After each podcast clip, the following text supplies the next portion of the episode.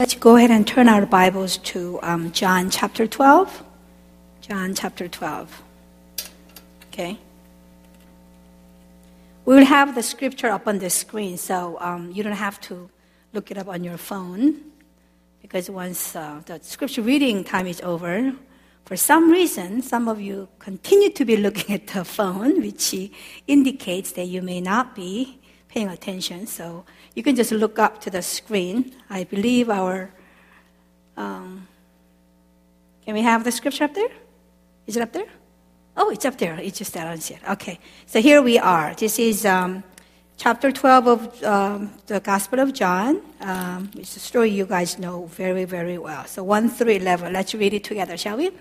Six days before the Passover, Jesus arrived at Bethany, where Lazarus lived whom Jesus had raised from the dead. Here, a dinner was given in Jesus' honor. Martha served, while Lazarus was among those reclining at the table with him. Then Mary, uh, what did she say?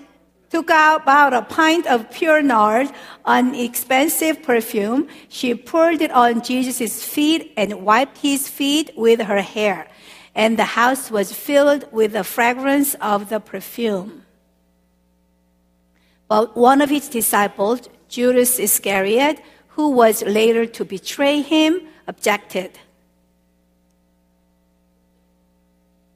Why wasn't this perfume sold and the money given to the poor? It was worth a year's wages. He did not say this because he cared about the poor, but because he was a thief. As keeper of the money bag, he used to help himself to what was put into it. Leave her alone, Jesus replied. It was intended that she should save this perfume for the day of my burial. You will always have the poor among you, but you will not always have me. Meanwhile, a large crowd of Jews found out that Jesus was there and came not only because of him, but also to see Lazarus, whom he had raised from the dead. So the chief priests made plans to kill Lazarus as well. For on account of him, many of the Jews were going over to Jesus and putting their faith in him. Right. So um, the story of Jesus being, um, you know, anointed, I guess, using the expensive perfume, uh, is also found in the Gospel of Matthew and Gospel of Mark. But if you go back and read those accounts, there are some similarities and there are some differences in, in details. Again, the same incident, three different people watch. So if, if, if you read even the newspaper articles, depending on which reporter, you know, wrote an article about that incident, you will find that they have different details, you know, some added here and some missing there and stuff like that. So uh, we're going to talk about the account of um, Maria, that is, I mean, Mary, that is sister of Lazarus, anointing Jesus Christ, and I've pulled out the, some details from both the book of uh, Matthew and, and Mark as well. So when is it? It says about six days before the Passover. Now they should set the, uh, the background that when this, that it's significant as to when this took place because this means literally there were just few days before Jesus would take that walk up to the, the, the Golgotha and be crucified. So that's that close to Jesus' crucifixion. Where is it? It doesn't say. It just says Bethany in the in this account. But if you go back to uh, the book of Matthew, it says it was in Bethany at Simon the leper's home. This guy's name is Simon, but he's known as Simon the leper. You know that people would not go to a leper's house if the leprosy was still very active because there is that danger of being, you know, being, having that I mean, it's, contagious, basically, right? So the fact that they gathered at a guy named Simon the leper tells me that he used to be a leper, but Jesus must have healed him. That's why they're all gathered there together to celebrate how Jesus had already healed Simon of his leprosy. And now who is there? It's Lazarus. Remember in chapter 11, he was dead of the sickness and he was in the tomb for four days and four days in the tomb, that's when your flesh begins to rot and it begins to stink. And Jesus raised him from the dead. So just imagine the festivity, how happy people should be. Here's a guy who was healed of leprosy. Here's a guy who came back to life. So it's just such a happy place. So who was there? Lazarus, of course, his two sisters, Martha and Mary, Jesus and his disciples. And he says other people came out. Did you know that Lazarus was dead for four days and now he's walking and talking? He came back to life. I cannot believe this. So all these spectators came to see what was going on, right? So it had an appearance of any old, happy Jewish dinner party, big gathering. It would have been fine if we just had ended as a nice dinner party in honor of Jesus. But something totally unexpected, something that kind of made everybody kind of, huh? Why are you, you know, ruining this party atmosphere kind of thing happened? And we just read what that was, right? Mary, out of nowhere, the quiet Mary of all the people, came out, and in other account, it says she broke the jar, the alabaster jar. Because back then they didn't have the technology of these bottles where you could, you know, open and close. So something like a perfume that can evaporate into the air and it would lose its, you know, the fragrance. It had to be sealed tightly, airtight. So that when you're ready to use it, you just break the, the, you know, the, the neck whatever of the jar, break the jar, and then pour it all out. There was no way that you could put it back together. There were no Ziploc containers or whatever, right? No, no, what do I call it, Tupperwares back then. And she does this, and everybody like, whoa! And we find out what kind of reaction some of the disciples had, and how Judas Iscariot, the one who ends up betraying Jesus in a few days, how he was so indignant, and I was so angry that Mary was wasting all this money instead of spending it on the poor. I mean, on the surface, sounds pretty honorable that Judas is thinking about the poor. But Bible says that wasn't his true intention, that, that he wanted to get his hands at the money. You know, if she had put it into the money bag instead of wasting on Jesus Christ. So we'll take a look at some of these characters that, are, that appear in this account and really um, listen to what the voice of the Holy Spirit may be challenging us, you know, this afternoon. First of all, Lazarus. Let me ask you, did Jesus ever raise anybody else to life? Yes? No? Don't know? I, I cannot remember any. Right? There's nobody else that Jesus raised to life other than Lazarus. I, or, or if there was somebody else, it's not recorded. Who was it? David? I mean, not David, but I'm asking you. There was another girl who was dead. Yeah, yeah, yeah, yeah, that's right. You're right, David. Thank you so much. There was another girl who uh, the, the father thought was dead, but he said, no, she's not dead. She's uh, sleeping. Thank you, David. Yeah, I owe you lunch. Church lunch. That's, yeah, that one. Not a fancy one, okay? Anyway. All right. So, anyway, so Lazarus was a pretty well known character, okay?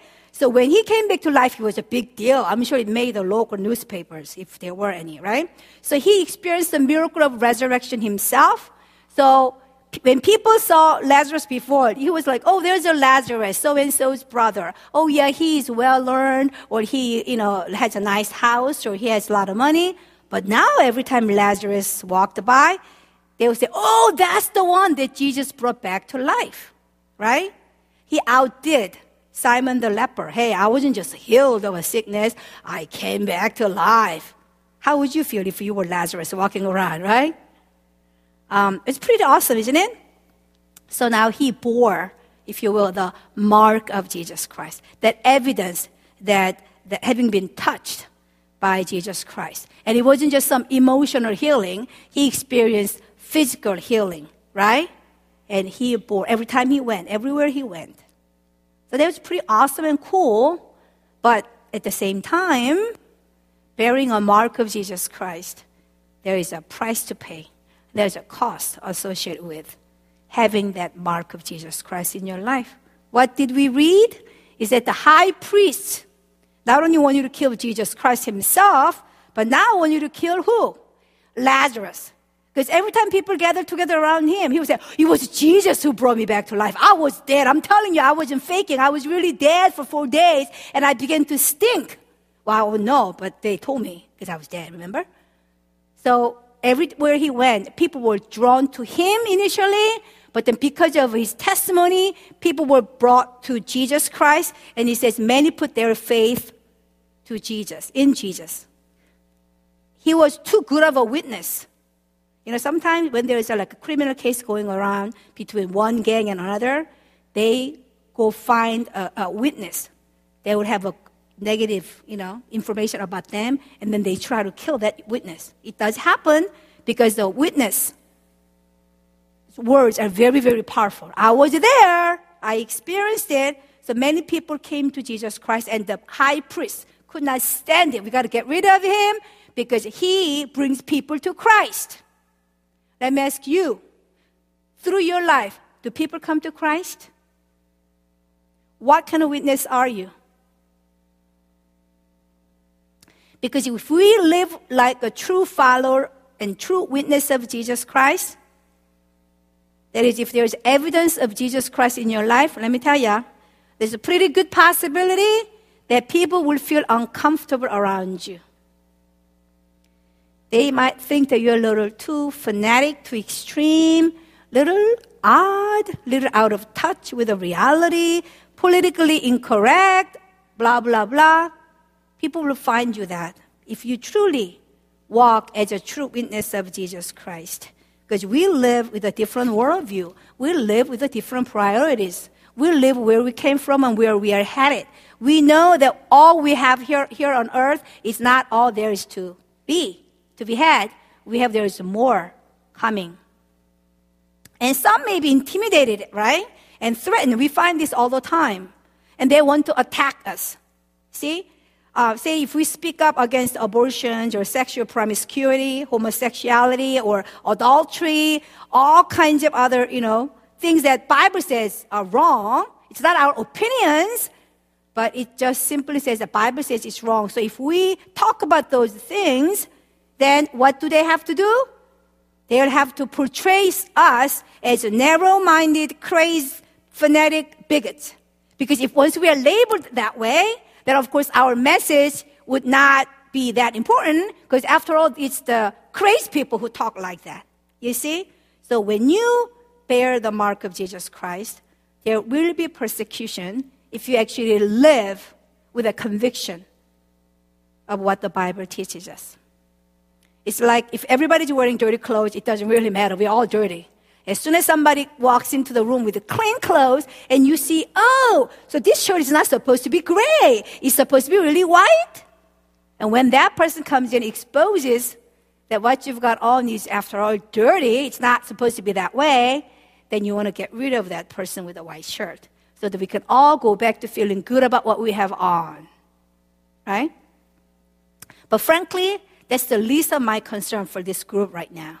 I really doubt that that many of you are out there being persecuted because you insist on wearing that clean shirt when everybody else is wearing gray shirt. On the contrary, I think the real problem for too many of us is not that we stand out like a sore thumb, but it's that there's almost no or little difference between us and between the people out there who have no idea what Jesus Christ has done on the cross. Is it possible for a, a fake silk flower and a real flower that is planted in a pot to have no differences? From far away, they about look the same. In a picture, they may look the same.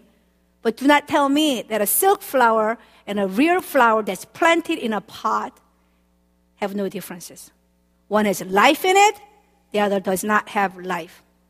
If there's a, if there's a life, then it should have differences. It should grow, it should change, it should respond.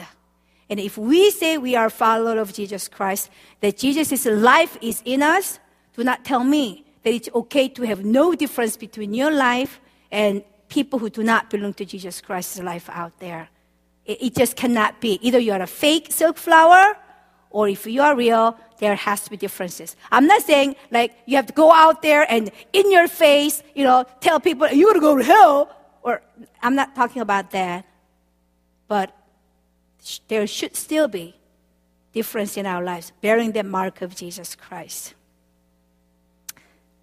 Jesus said, The thief comes only to steal and kill and destroy, but I have come that you may have life, and not just any old life, but that you may have it to the full. Jesus said, You will have a full life, not just existence. You will say, Well, we all have life because nobody's dead. I'm not talking about that kind of life. That's not the kind of life Jesus was talking about. That's just surviving, existing. But Jesus said, You will have life and life to the full. You have no idea what the full life looks like until you give the reign of your life to me completely. Is what Jesus is talking about. Let's talk about Judas a little bit. We talked about him already. He witnessed, I betcha, a lot more miracles than Mary, Martha, Lazarus even put together, because after all, he was with Jesus for like three and a half years constantly. But why this, this tragedy? You know, he ended up betraying Jesus a couple days later. Why did it happen? Because ultimately, he really did not know Jesus. He thought he knew, he followed him around, but he really did not know what he came to do. He still looked at Jesus. He still expected things from Jesus from his self centeredness. What I want out of my life, what can I get out of that guy named Jesus? Because he's got some power that other people do not have. So if I spend enough time with him, what can I get out of that? How much better would my life become as a result of me following him around? So for his own good, he followed him around. And when it didn't turn out that way, he felt betrayed, right? It was all about him. Even though he was following Jesus Christ, he was with him physically, but in his heart, he couldn't be further away from Jesus Christ. He didn't care what Jesus was thinking, what he even said, what he even shared, everything he heard, he filtered it through his, it's all about me, it's all about my happiness here and now kind of lens. And when you filter the truth of Jesus Christ through that, that you're going to miss it every single time. And how often we make the same mistake. Right? So, in a way, it would have been better off if Judas was, had, had never been made one of the 12 disciples. In fact, if he had even never met Jesus, that would have been better. You know why? At least he would not have committed that, that sin of betraying, selling Jesus Christ. He would have been much better off not having met Jesus Christ. And this is serious, guys. There's this danger. This is a danger for many Christians. Okay? We think we know Jesus. We think we are doing what Jesus wants us to. So we go through the motions. We go to the church, we go attend the service, we give, we teach, we sing, we clean the church, you name it, we do it all. Yet, do we really know Jesus Christ? Because if we don't know Jesus, if we do all these things, in the hopes of, okay, if I please Jesus Christ, then in return, he should be nice to me. So when I'm in a bind, when I pray to him, hey, remember all the tithes and offerings? Remember all the church cleaning I did? Jesus, remember I'm cleaning, vacuuming today. I'm picking up the trash from the sanctuary today. But if we do it out of our own selfish ambition, without really knowing what it is that Jesus wants from us, never bothering to ask, Jesus, what is, what is it that you want from my life? By just assuming, oh, that's what everybody else does. They say a good Christian should just go to church all the time and just do whatever, if that's your motivation. And I'm not encouraging you not to serve. That's, don't take me wrong.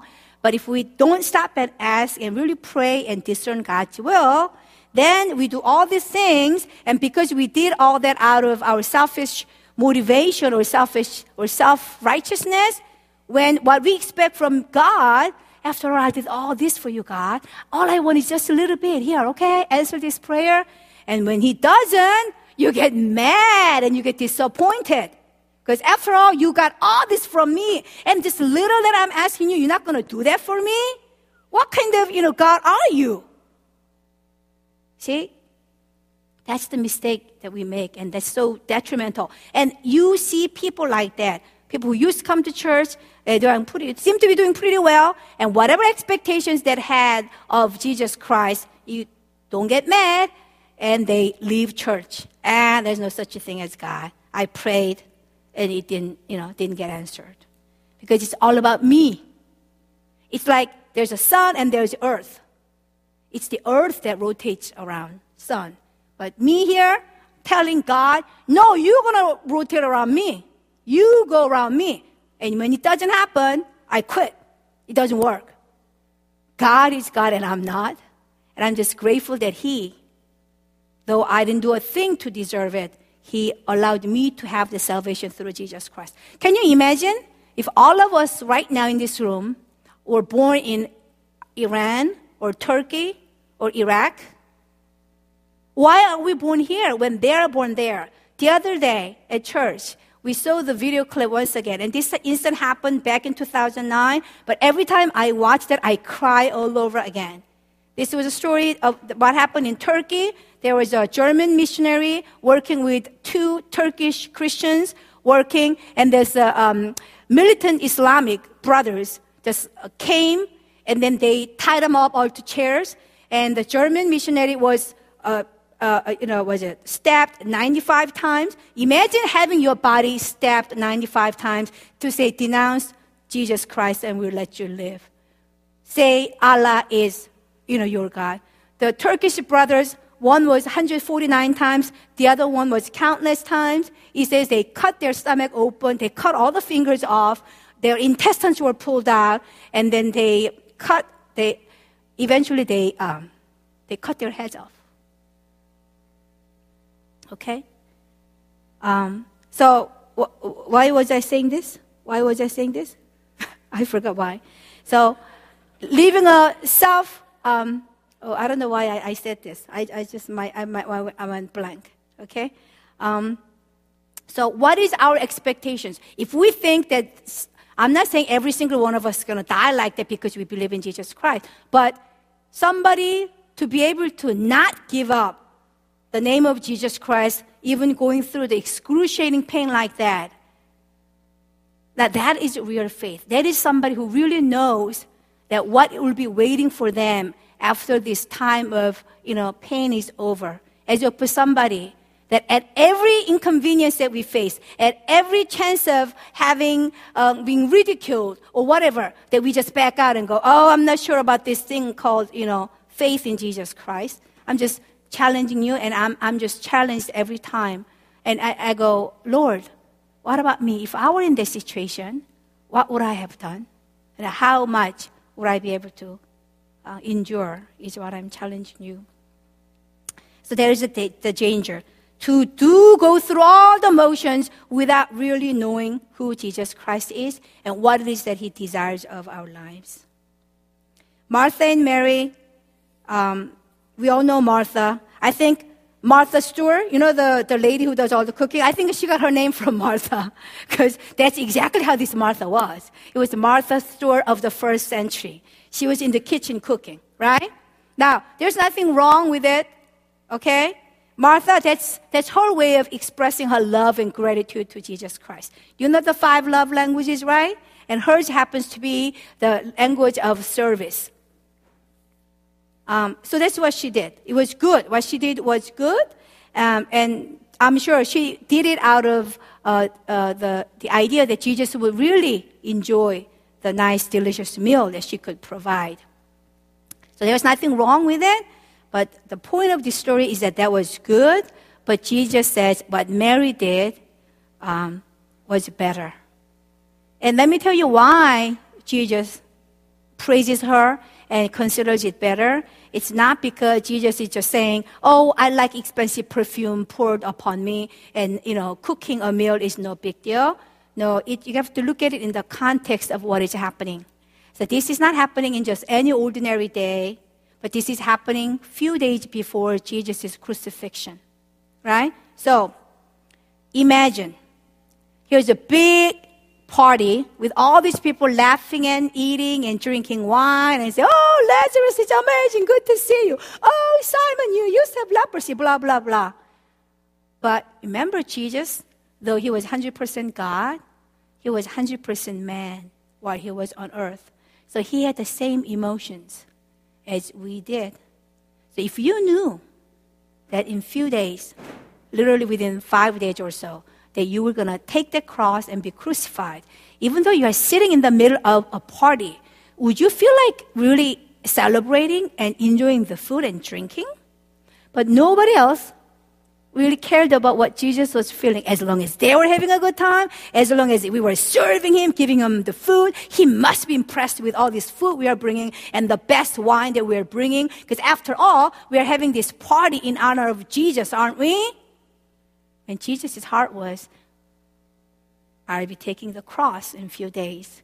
And I'm pretty sure because in chapter 12, 27, later on, Jesus says, Now my soul is troubled. When Jesus says, My soul is troubled, when God Himself says, I am troubled, that means He was really, really agonizing about what is going to happen, right? Um, and then verse 7, Jesus says about what Mary did she says, It was intended that she should have save this perfume for the day of my burial. Jesus is saying, of all these people gathered, Mary is the only person who actually remembered what I told you guys about my upcoming death. And she's thinking about what is, she, instead of being happy with what is going around around her, about her brother coming back, she's more focused on what would Jesus be feeling right now? And she was moved by that, and she, I'm sure there was the, the, the, leading of the Holy Spirit in her heart, right, to be able to do that, but she was performing, whether she knew it or not, the burial custom for Jesus to put that perfume over him. So she was the only person who really understood Jesus' heart, what he was going through, what he was feeling. And that's why Jesus says what Mary did would be remembered. Everywhere this gospel goes to, that will be remembered. And true, that's why we are talking about her today. If she hadn't done that, she would be, be like Lazarus, Martha, and Mary, and they all lived happily ever after. There would be no reason for me to be up here talking about Mary for half an hour if she had not done what Lord Jesus praised her for. And Jesus was impressed. You know why? Because this was so rare all those people, like I said earlier, followed him around to get something from him. They never bothered to ask, What is that you want, Jesus Christ? What are you feeling? But it was all about them. You know, mentioned earlier, we too think of Jesus as treat him like one of the idols, you know, just like a, some golden Buddha or something that's just sitting there.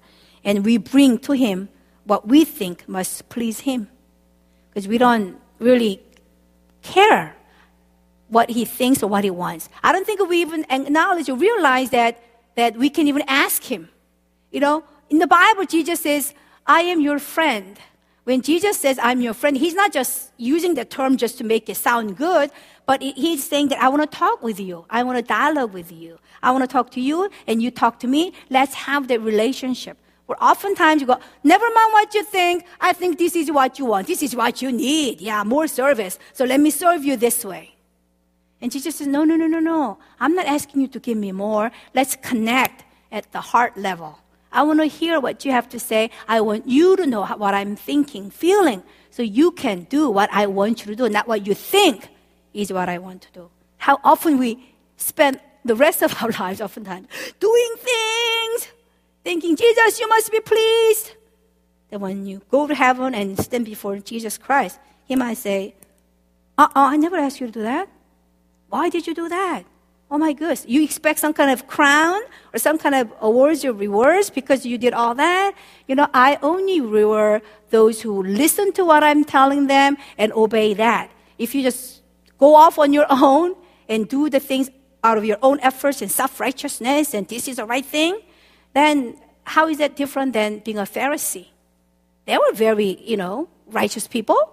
They fasted two times a week. They did all the things right, but they couldn't care less about what I was saying. They didn't really know me, right? Um, so that is the challenge that we should have. Do we really understand God's heart, Jesus' heart, right? So it's not about what you do, whether you're the the, the senior pastor of a 5,000 church, or you're just somebody who is just, you know, cleaning the, the church yard or whatever. It's not about what you do, but it's whether that is what God wants you to do.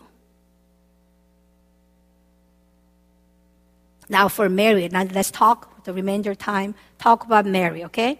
Now what Mary did, if you look at it, it wasn't just one time praise from God, little patting on the back and go, Mary, you did good, good girl, good girl. It turned out, like I said, turned out to be a once in a lifetime turning point for Mary. Because of that act, like I said, we are still talking about her 2,000 years later, right? And that's how much it meant for Jesus Christ. And you know who else in the Bible, when was confronted with a turning point in her life, that she responded in the way that God wanted her, so that even today that we talk about that lady, she's a queen, was a queen. Do you guys know who was? Huh?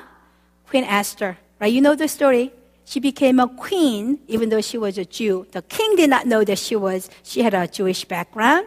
And this guy named Haman hated Jews because they would not bow down to the idols. So he came up with a plot to kill all the Jews, as you know. And then uh, Esther's uncle found out about the plot. So he goes to Esther and go, Esther, you have access to the king. We don't. So you go tell the king that Haman came up with this plot to just wipe us all out so that we can be saved. Otherwise, we'll all die. Esther initially says, No, you don't understand. Nobody goes to the king unless she's or he is called for first. Because if you walk in there without being called first, then if the king is in bad mood, you get killed. Hey, I become a queen. It's pretty important, and I cannot risk that. And then his, her uncle Mordecai says, you know, if you, how would you know? Um, if you remain silent at this time, relief and deliverance for the Jews will arise from another place, but you and your father's family will perish. He goes, and who knows? Well, this was a challenge to Esther. Who knows? You thought you became a queen because you were prettier than everybody else or you did something to deserve. But who knows but that you have come to your royal position for such a time as this. God didn't make you a queen because so that you can live happily ever after. But who knows? The entire purpose, the whole purpose that you became a queen is so that God can use you to save his people. That was a turning point in her life. Once in a lifetime turning point. Either I tried it and get killed, or, and then, then, you know, or I don't even do anything and then all my people get killed. So she responds to that turning point, right? She must have hesitated a little bit. Oh gosh, Oh, I know many people who have gotten killed because they just showed up in king's court when he was in bad mood. And the king hasn't called for me for a few months now, so he must not really, you know, like me that much. And how can I go? But after much, you know, agony, she decides. And you know the famous saying, if I perish, I perish. If all my people are going to perish, I might as well perish with them. Kind of thing. And you all know what happened. It was a happy ending. That as a result of what she did, that the king finds out about the plot and all the Jews are saved. And of course, not every time we respond to a uh, turning point in our life ends up in a happy ending. I'll be fooling you if I said, oh, every time you do something, that something happy happens. Look at those three missionaries in Turkey. They did what was right, but they did not get spared. But you know what did happen? After three Christians, they were killed. And it's amazing. When they went to uh, the wife of the German missionary, she said, I forgive those who did that to my husband because they didn't know what they were doing. Oh my gosh, I'm like, okay, come on. this is a little too much. You should at least be a little angry here. But these are the people who truly know that life on earth is such a little segment, instant compared to the eternity that we have, right? So, so the turning point. Oh, but I was just saying, because of what they did, we thought we lost the battle. They got killed.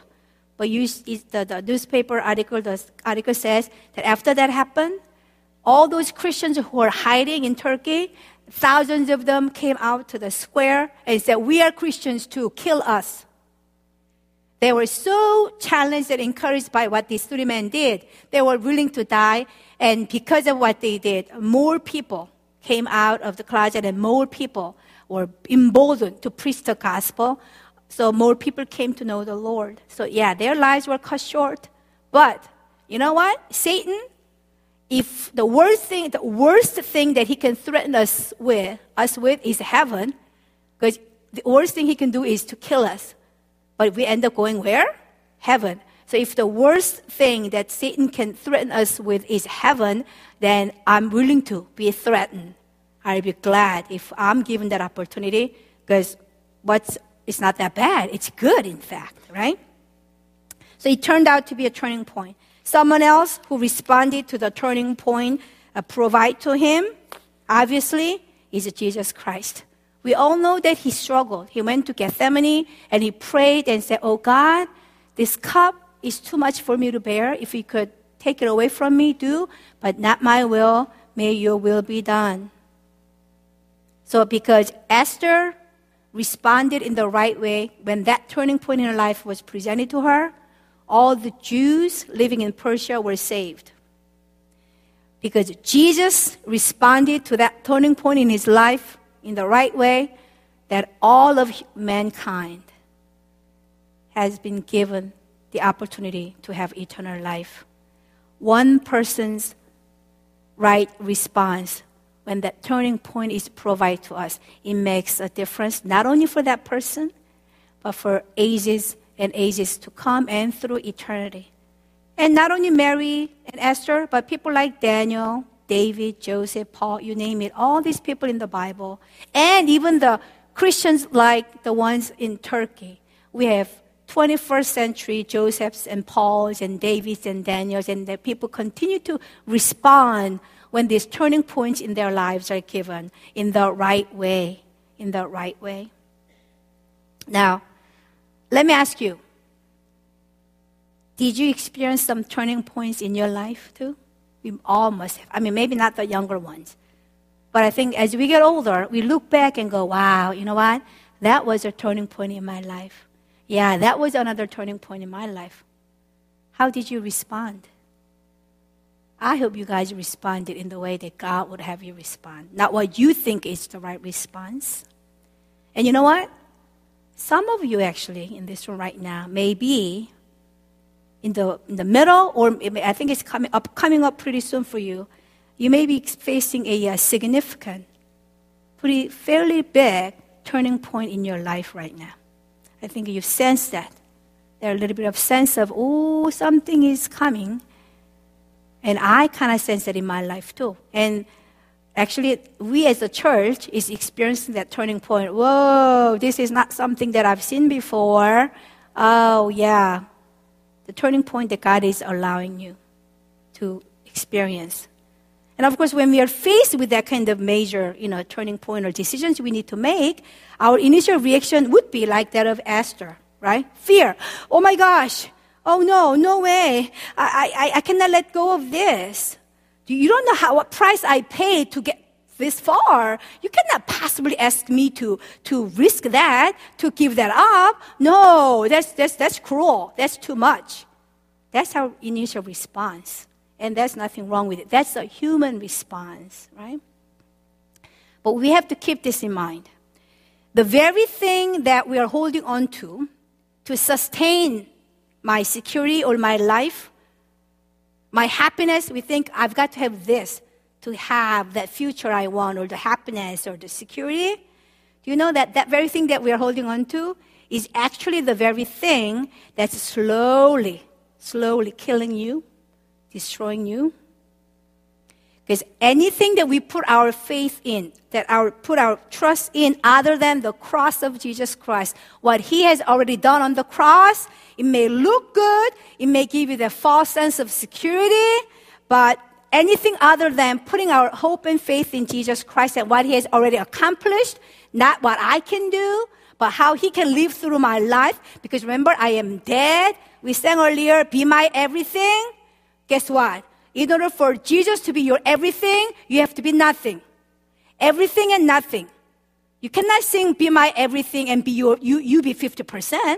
In order for him to be everything, we have to be nothing. We have to stay dead as we have been crucified on the cross with Jesus Christ. So the very thing that you are holding on to, what is it in your life? Ask yourself, what is it that is precious to you? That no matter what happens, this is not, I'm not going to let this go. And that very thing is destroying you slowly. Because that is blocking you from going to the way of cross where He can truly be your everything. He can live through your life and that you just follow Him because as He has created you with a purpose and the only way you can fulfill that purpose of your life is when He's everything and you're nothing. Only when you let go. Suppose you're in a boat on an ocean strong wind comes and your boat is capsized. You're lucky you barely hold on to the boat. And oh, thank God, I don't know how to swim, so at least I am still living. Rescue helicopter is flying over you. Somebody figured out whatever. So it's coming and circling around you and it's lowering the rope or, or ladder or whatever it is that they use to get you to come out. And as it's coming down, you go, what if the rope breaks? Or what if the helicopter pilot doesn't like me and then, like, you know, makes me drop into the ocean? If you do not trust the rescue helicopter, then you are not going to let go of this boat and, and hold on to that. There's no way that you can hold on to the boat that has sustained you and then hold on to the rope you cannot be rescued with a boat in your hand, is what I'm saying. You've got to decide which is it. And too many of us, at least the boat, it's not perfect, but at least I know it's here and I'm touching it, it's tangible. So I, I instead of going with the, the rescue helicopter, some remain with the boat. At least it's here, it's tangible, I can feel it. It's going to be good for me, it's going to be safe for me. Except what? In a few days, you're going to starve to death unless, I mean, either that or a shark comes or whatever. It's not a permanent solution for your problem, but we cannot let go of that and then look to the helicopter, look to the cross of Jesus Christ.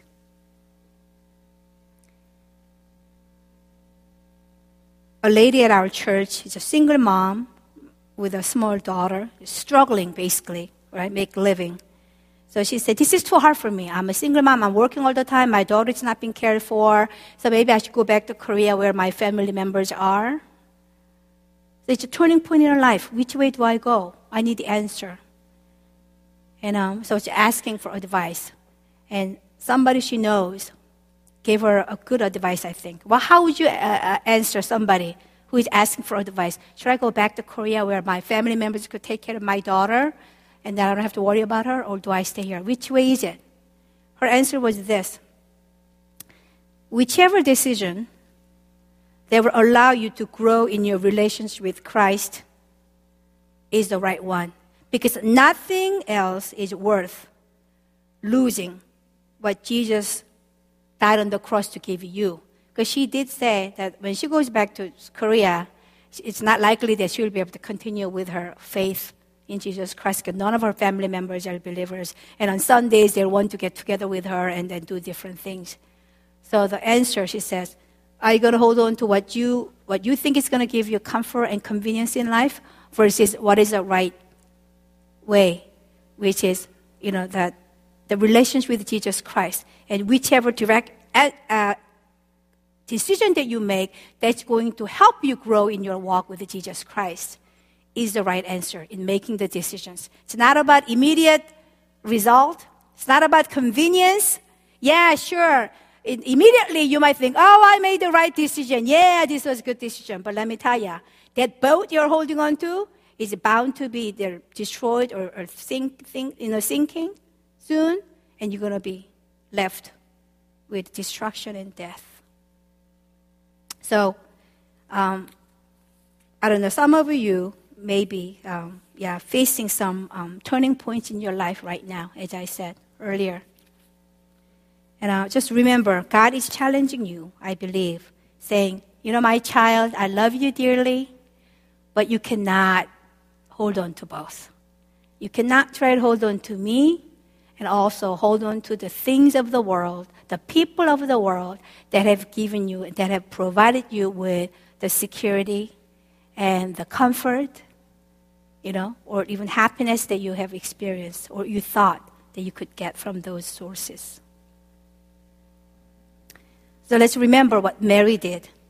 Her response to her turning point, she took out that very valuable alabaster perfume and she just broke it without thinking. She gave it all. And that's why we still remember her. And she just touched Jesus' heart. And Esther, like I said, her response saved all the Jews that were living in Persia at the, at the time. And we all know what Jesus' response to his turning point did for us. That you and I are here, even because of what Jesus, how he responded to his turning point. So let me challenge you. What would God accomplish through your life? You may not be the next Esther. You may not be Jesus Christ, for sure. You may not even be the missionary who got killed in Turkey. It doesn't have to be something grandiose like that. But it's for sure that God has created each one of you for a reason, for a purpose. And all you have to worry about it's not what anybody else is doing, but whether you live your life in such a way that that purpose that God has for you is fulfilled. That's all you are responsible for. So this afternoon, I want you to hear God's voice. Do not be burdened, but it's an invitation from God. God doesn't drag us against our will, but it's an invitation. We get excited when we get wedding invitations, and we feel sad when people that we thought uh, you know were important to us do not send us an invitation. Invitation is a very special thing, you know, and God is doing that even this afternoon. He's extending His invitation. My child, my son, and my daughter, would you be willing to trust and follow me wholeheartedly and see where you and I together can reach, how far we can go, and how you can be a um, history maker? I want you to hear the voice of Jesus Christ and go, Lord, yes, I have this, I'm going through this turning. And the, how I'm going to make the decision is not what am I, am I going to get out of it, how secure my future is going to be, but how much more will I grow in my love and relationship with you? How much closer would this decision put me in, in fulfilling that calling and purpose in my life? I hope and pray that that will be the foundation and base of your handling the turning point in your life and nothing else. So let me tell you, I've lived for most of you a lot longer than you guys. And the longer I live, the older I get, I look back and go, you know what? Nothing else really matters. What matters is what is eternal. And I'm challenging you. Get that when you're young. Do not wait till you're in your 50s or 60s or at deathbed and go, oh, I should have done this and that. But you are blessed if you can respond to God's turning points in your life when you're young. Let's all stand. Let's offer this song to the Lord as our uh, dedication song. Lord, soften our hearts so that we can respond to you.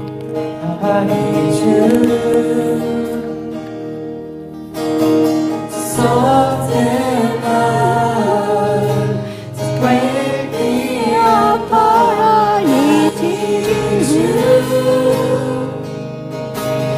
open to see that you're shaping my life. Yes, you are shaping our life, Lord God. We need you, God. I need you. Soften our hearts, oh God. Soften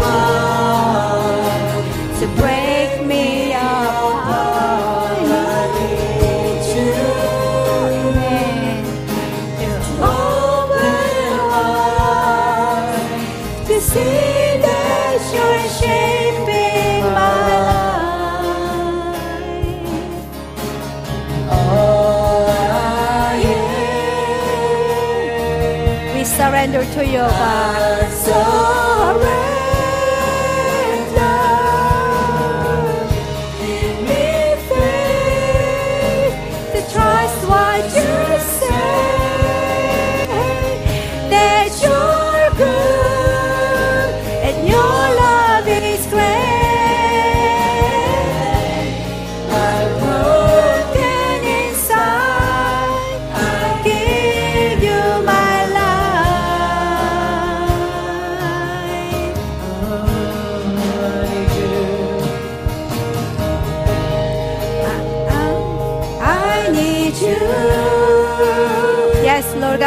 You right now. We need you. Soften our hearts, oh God.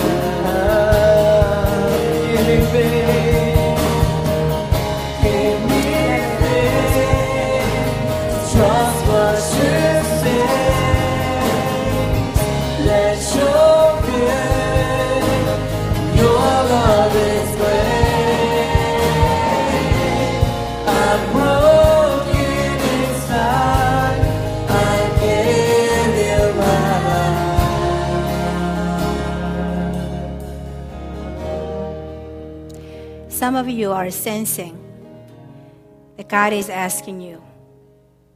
And of course, you don't have all the details. It's not like God is laying out what your future is going to look at and asking you to make a decision. But you know, faith is that. Faith is saying, I will, without having all the information given to you. That's what faith is. Otherwise, it'll be called knowledge. Okay, show me what my future is going to look like. If I follow you, then I follow. That doesn't take any faith. And some of your God is asking you to make that decision without knowing what may lie in front of you, but trusting in my goodness, my faithfulness, my you know sovereignty, my love for you that I have already proven to you on the cross. I don't know what else I can do to prove that to you, but based on that, would you be willing to trust me completely, wholeheartedly? Would you let go of whatever it is that you're holding on to, and would you be willing to take my hand and then come with me? Though nothing has been revealed to you, though you have no idea, yet would you trust me enough to say, Yes, Lord, blindly? If that's you, you know, Mary, to, in order for her to show her you know, heart and love for Jesus Christ, she made a public scene, didn't she? She stuck out as a sore thumb, like I said. It takes courage, doesn't it? But if God is impressing upon this in your heart, I know you have initial reaction might be a little bit of fear and hesitation, but if you want to overcome that and go, Lord, I may not become an Esther or Paul or David or Joseph in the Bible, but I want to live the destiny that you have for me. And may this, this might be the turning point, Lord God, that I need to respond with a resounding yes, without really knowing what lies ahead of me. I'm willing, whatever it is, Lord, I am willing. If that's you, I invite you to um, come out to the front so I can pray for you. Let's sing this song one more time. I just give you that opportunity to respond. Say, Lord, I don't know. I'm not saying I'm going to do anything for you, but I want to respond to the turning point. So let's sing this song one more time. Let's sing this one more time. I I need you